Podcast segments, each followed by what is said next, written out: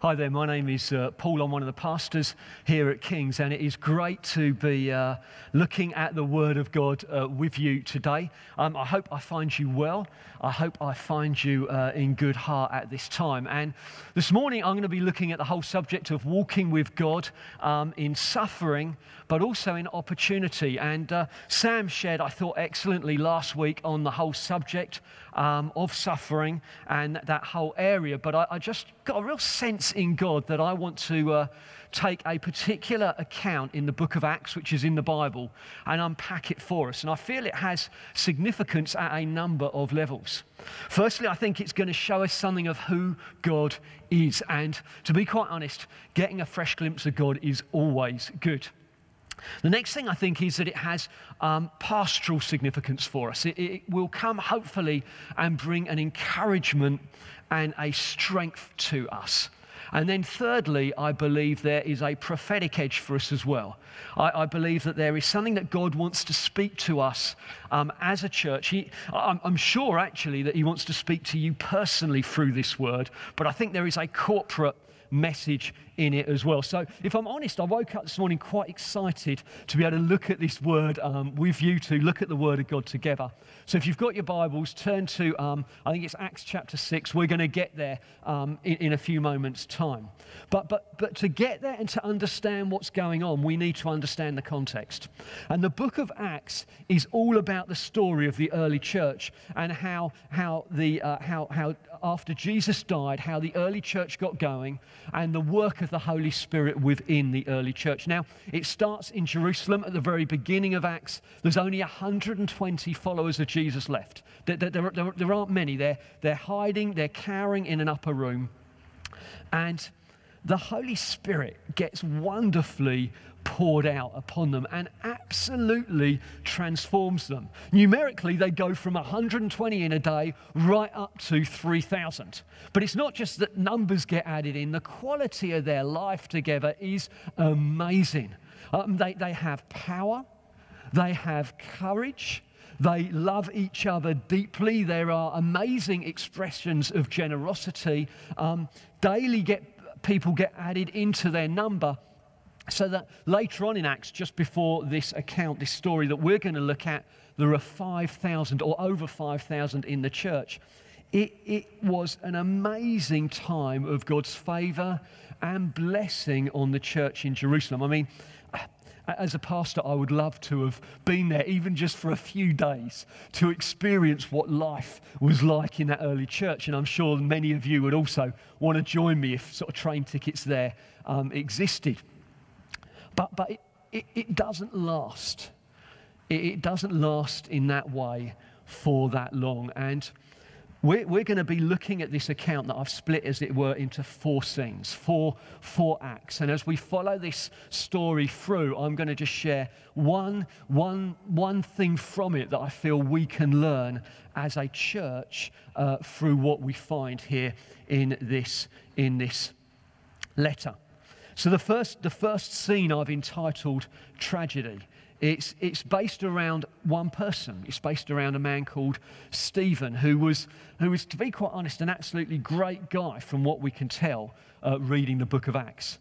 He, he was quite a new Christian, but, but he, was, he was mature with it. He was full of wisdom.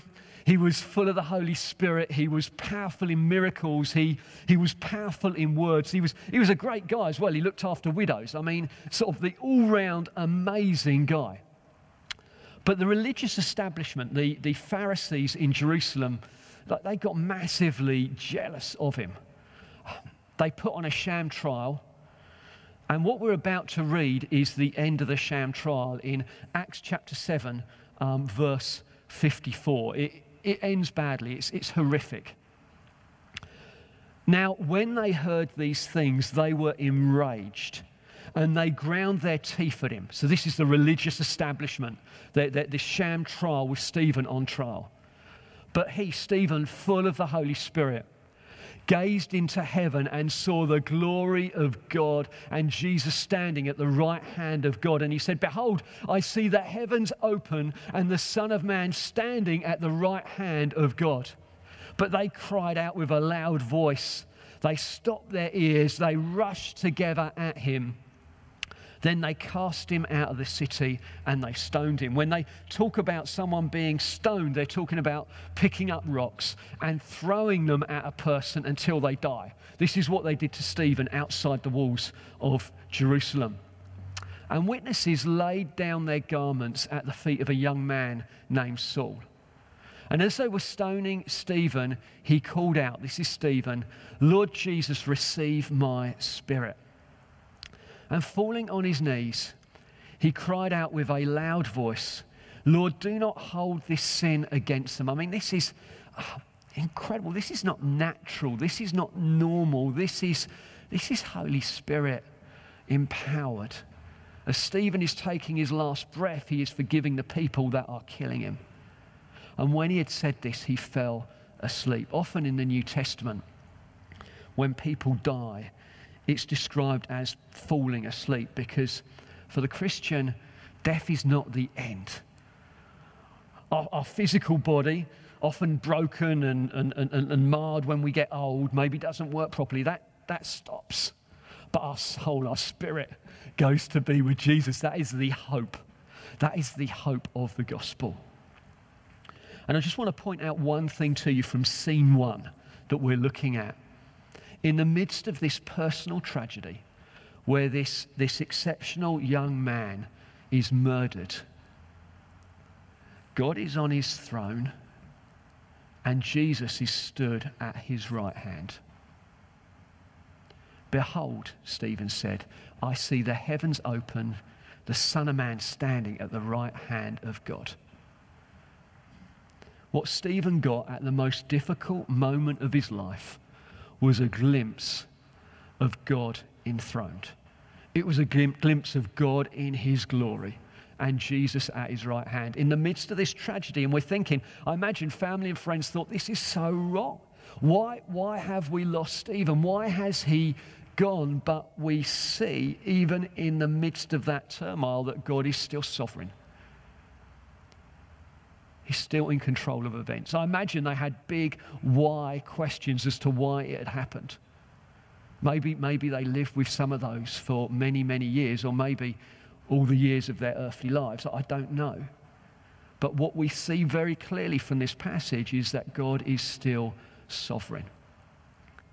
And the promises of God still hold firm. They still hold true. They are unshakable even in the midst of difficulty.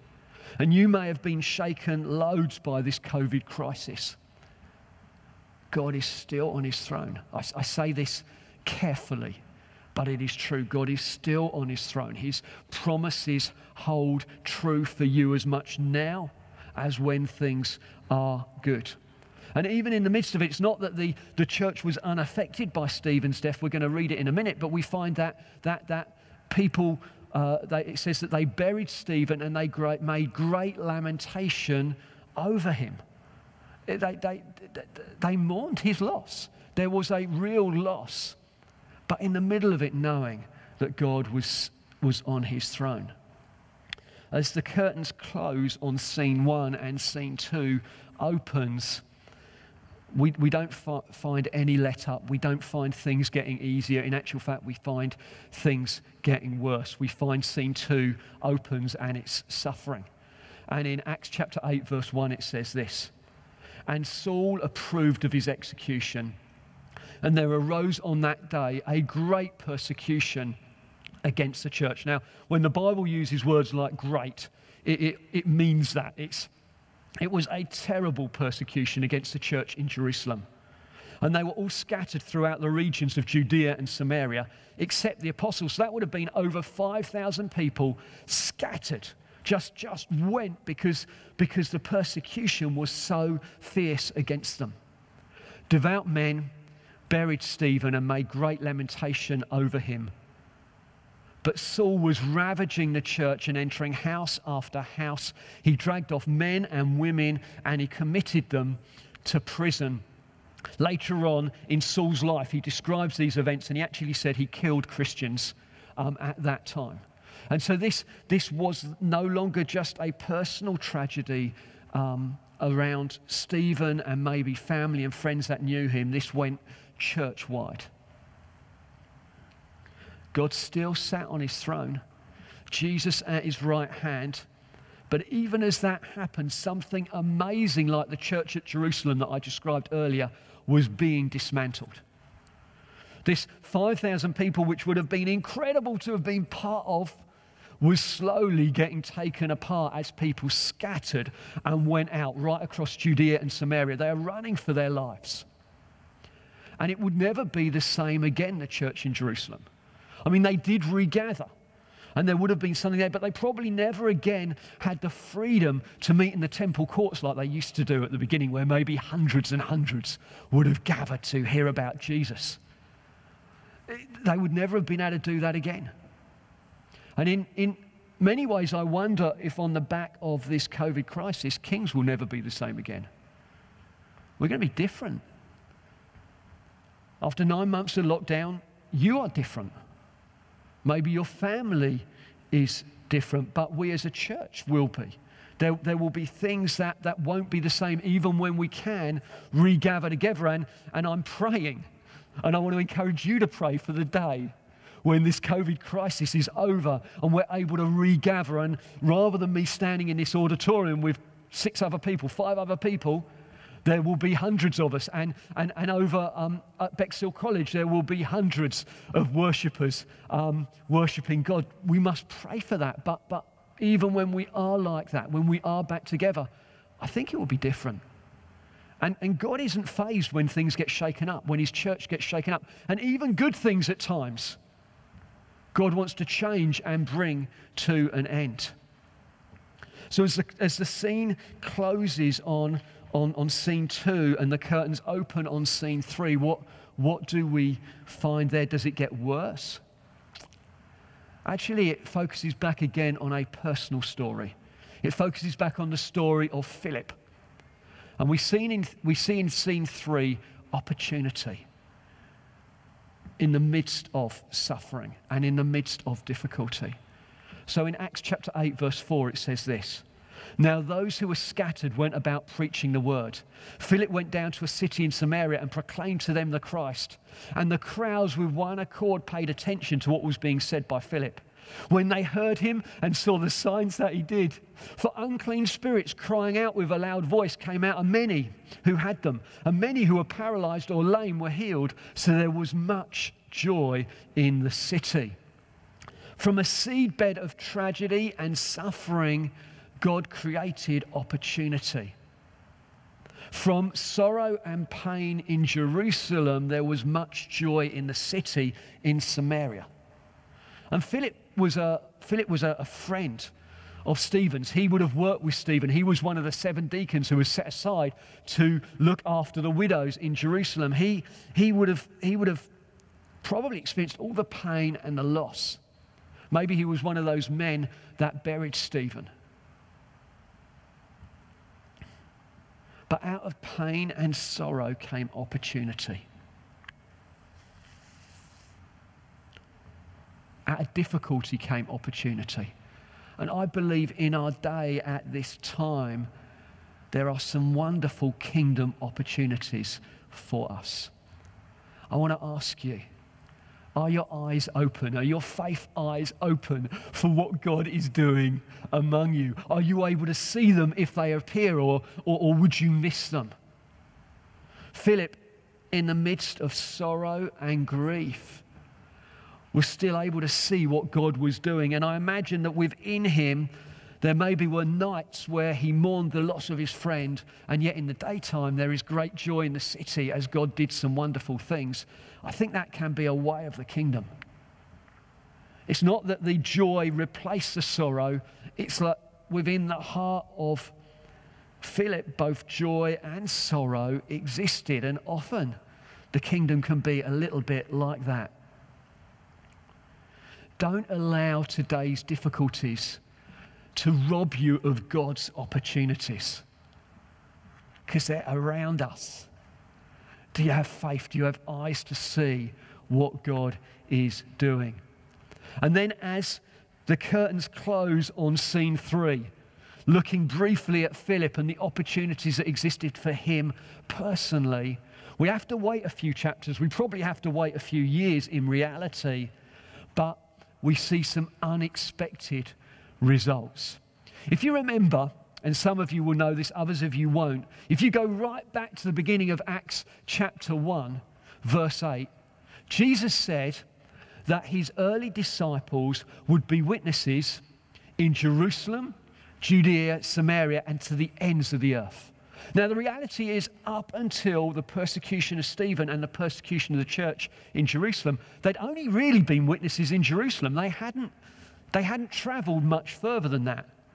But on the back of this tragic set of events, they were actually thrust out to be witnesses in a much broader harvest field than they were before. We've already read how Philip went to Samaria and that many others, I guess 5,000 others, went out into Samaria and Judea. But in actual fact, in Acts chapter 11, verse 19, we find they went further still than that. The story continues. Now, those who were scattered, because of the persecution that arose over Stephen, traveled as far as Phoenicia and Cyprus and Antioch speaking the word to no one except the Jews. But there were some of them, men from Cyprus and Cyrene, who, on coming to Antioch, spoke to the Hellenists also. They, they, they, were, the, they were the Greeks, they were the non Jews, preaching the Lord Jesus. And, and, and in the end, you'll notice that, that so often in these chapters of Acts, all they're doing is talking about what Jesus Christ has done for them. Just saying their, what, their story of what Jesus has done. And I love this phrase, and the hand of the Lord was with them. How cool. God's hand was with them. And a great number who believed turned to the Lord. The report of this came to the ears of the church in Jerusalem, and they sent Barnabas to Antioch. This wasn't a strategic move. This wasn't the 12 apostles together working out how are we going to get into the Greek speaking world. I know, let's send a church planting team up to Antioch. No, this was just a load of people who got scattered because of the persecution. They just went up there, started talking about Jesus, and something that looked a bit like church started. When the apostles heard in Jerusalem, they sent Barnabas to Antioch. When he came and saw the grace of God, he was glad. And he exhorted them to remain faithful to the Lord with steadfast purpose. What we find is out of the midst of this difficulty, this persecution, this suffering, not only personal opportunity, but we also find God did some amazing things that, that, that were above and beyond anything the church leaders expected, planned, or tried to make happen for themselves a church got established in Antioch, which would become a hub, a base for church planting in Turkey and Greece and Italy. It would be an amazing blessing when it came to mission and kingdom expansion right the way round the edge of the Mediterranean. And that wasn't planned by the church leadership. God, in His sovereignty, took normal believers just like me and you and used as we went out in our normal days. They went up to Antioch and started talking about Jesus, and the hand of God was with them. I wonder if in this present COVID crisis, whether God may have some of that sort of stuff planned for us. I wonder if we may find not only personal opportunity to step out in faith for God, but also kingdom expanding opportunity. Who knows? Maybe we'll even find projects or plants or venues or even churches started that we don't really know anything about now. But something of the COVID crisis and something of how we've been forced to do church now brings life in a way that we just had not expected it. In the midst of tragedy and suffering, we find God on his throne. Shanair and Tamara, could you come, uh, come back and join me? Would that be all right? We haven't quite planned this bit, so we'll sort of see how it goes. Out of tragedy and suffering, we find God on his throne, and he still is right now. In the midst of tragedy and suffering, we find moments of great opportunity. And I pray, I pray that even this week you will have opportunity. You have moments of opportunity, maybe to witness about Jesus, maybe to express love or kindness or generosity in a different way. And, and out of moments of tragedy and suffering, we see unexpected growth. What the enemy meant for harm, God was able to turn for good. And so, as we navigate our way through, and I think the worship and the meeting so far has been so affirming of God being on his throne and God being in charge and, and us being able to rely on him. And it's right that we come and we draw hope and we draw strength from him at this time. But not so that we hunker down, not that we think, well, if I just try, maybe I'll survive. But no, as his people, as we look to endure and maybe with tears, and maybe with mourning, maybe grieving, maybe there's some that you know that you have lost at this terrible time. Also, starting to glimpse and think, actually, maybe there's also opportunity. Maybe, maybe God can do something in a way that I never expected. Maybe God wants to use me or use you at this time of opportunity. Maybe. God wants to start new communities of faith who love Him, who make disciples who go on mission, who reach people who don't yet know Jesus. I'm just going to pray.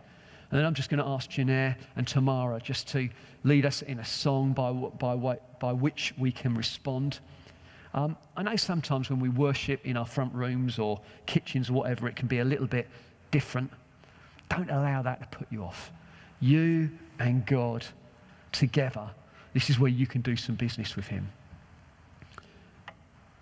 Lord, I. I just want to come. We come. And we invite you to come, Holy Spirit. Lord, I pray for those that are in mourning right now that they would be comforted. That's a promise of uh, Matthew. I pray, Lord God, for those that are struggling right now, for seeds of faith to come and bring life. I pray for us as a community, as a church, as we're spread across 1066 country. Lord, I pray that we will be stronger on the back of this. That we know you better from your word. We know you closer through worship. We'll have learnt what it is to battle through in prayer. We'll have opened up in witness. Lord God, I pray maybe, maybe even projects, venues, meetings or churches could be planted on the back of this. And we'll look back in a few years' time and be able to see where you brought growth and life in the midst of difficulty and turmoil. I pray for that in your precious name, Jesus.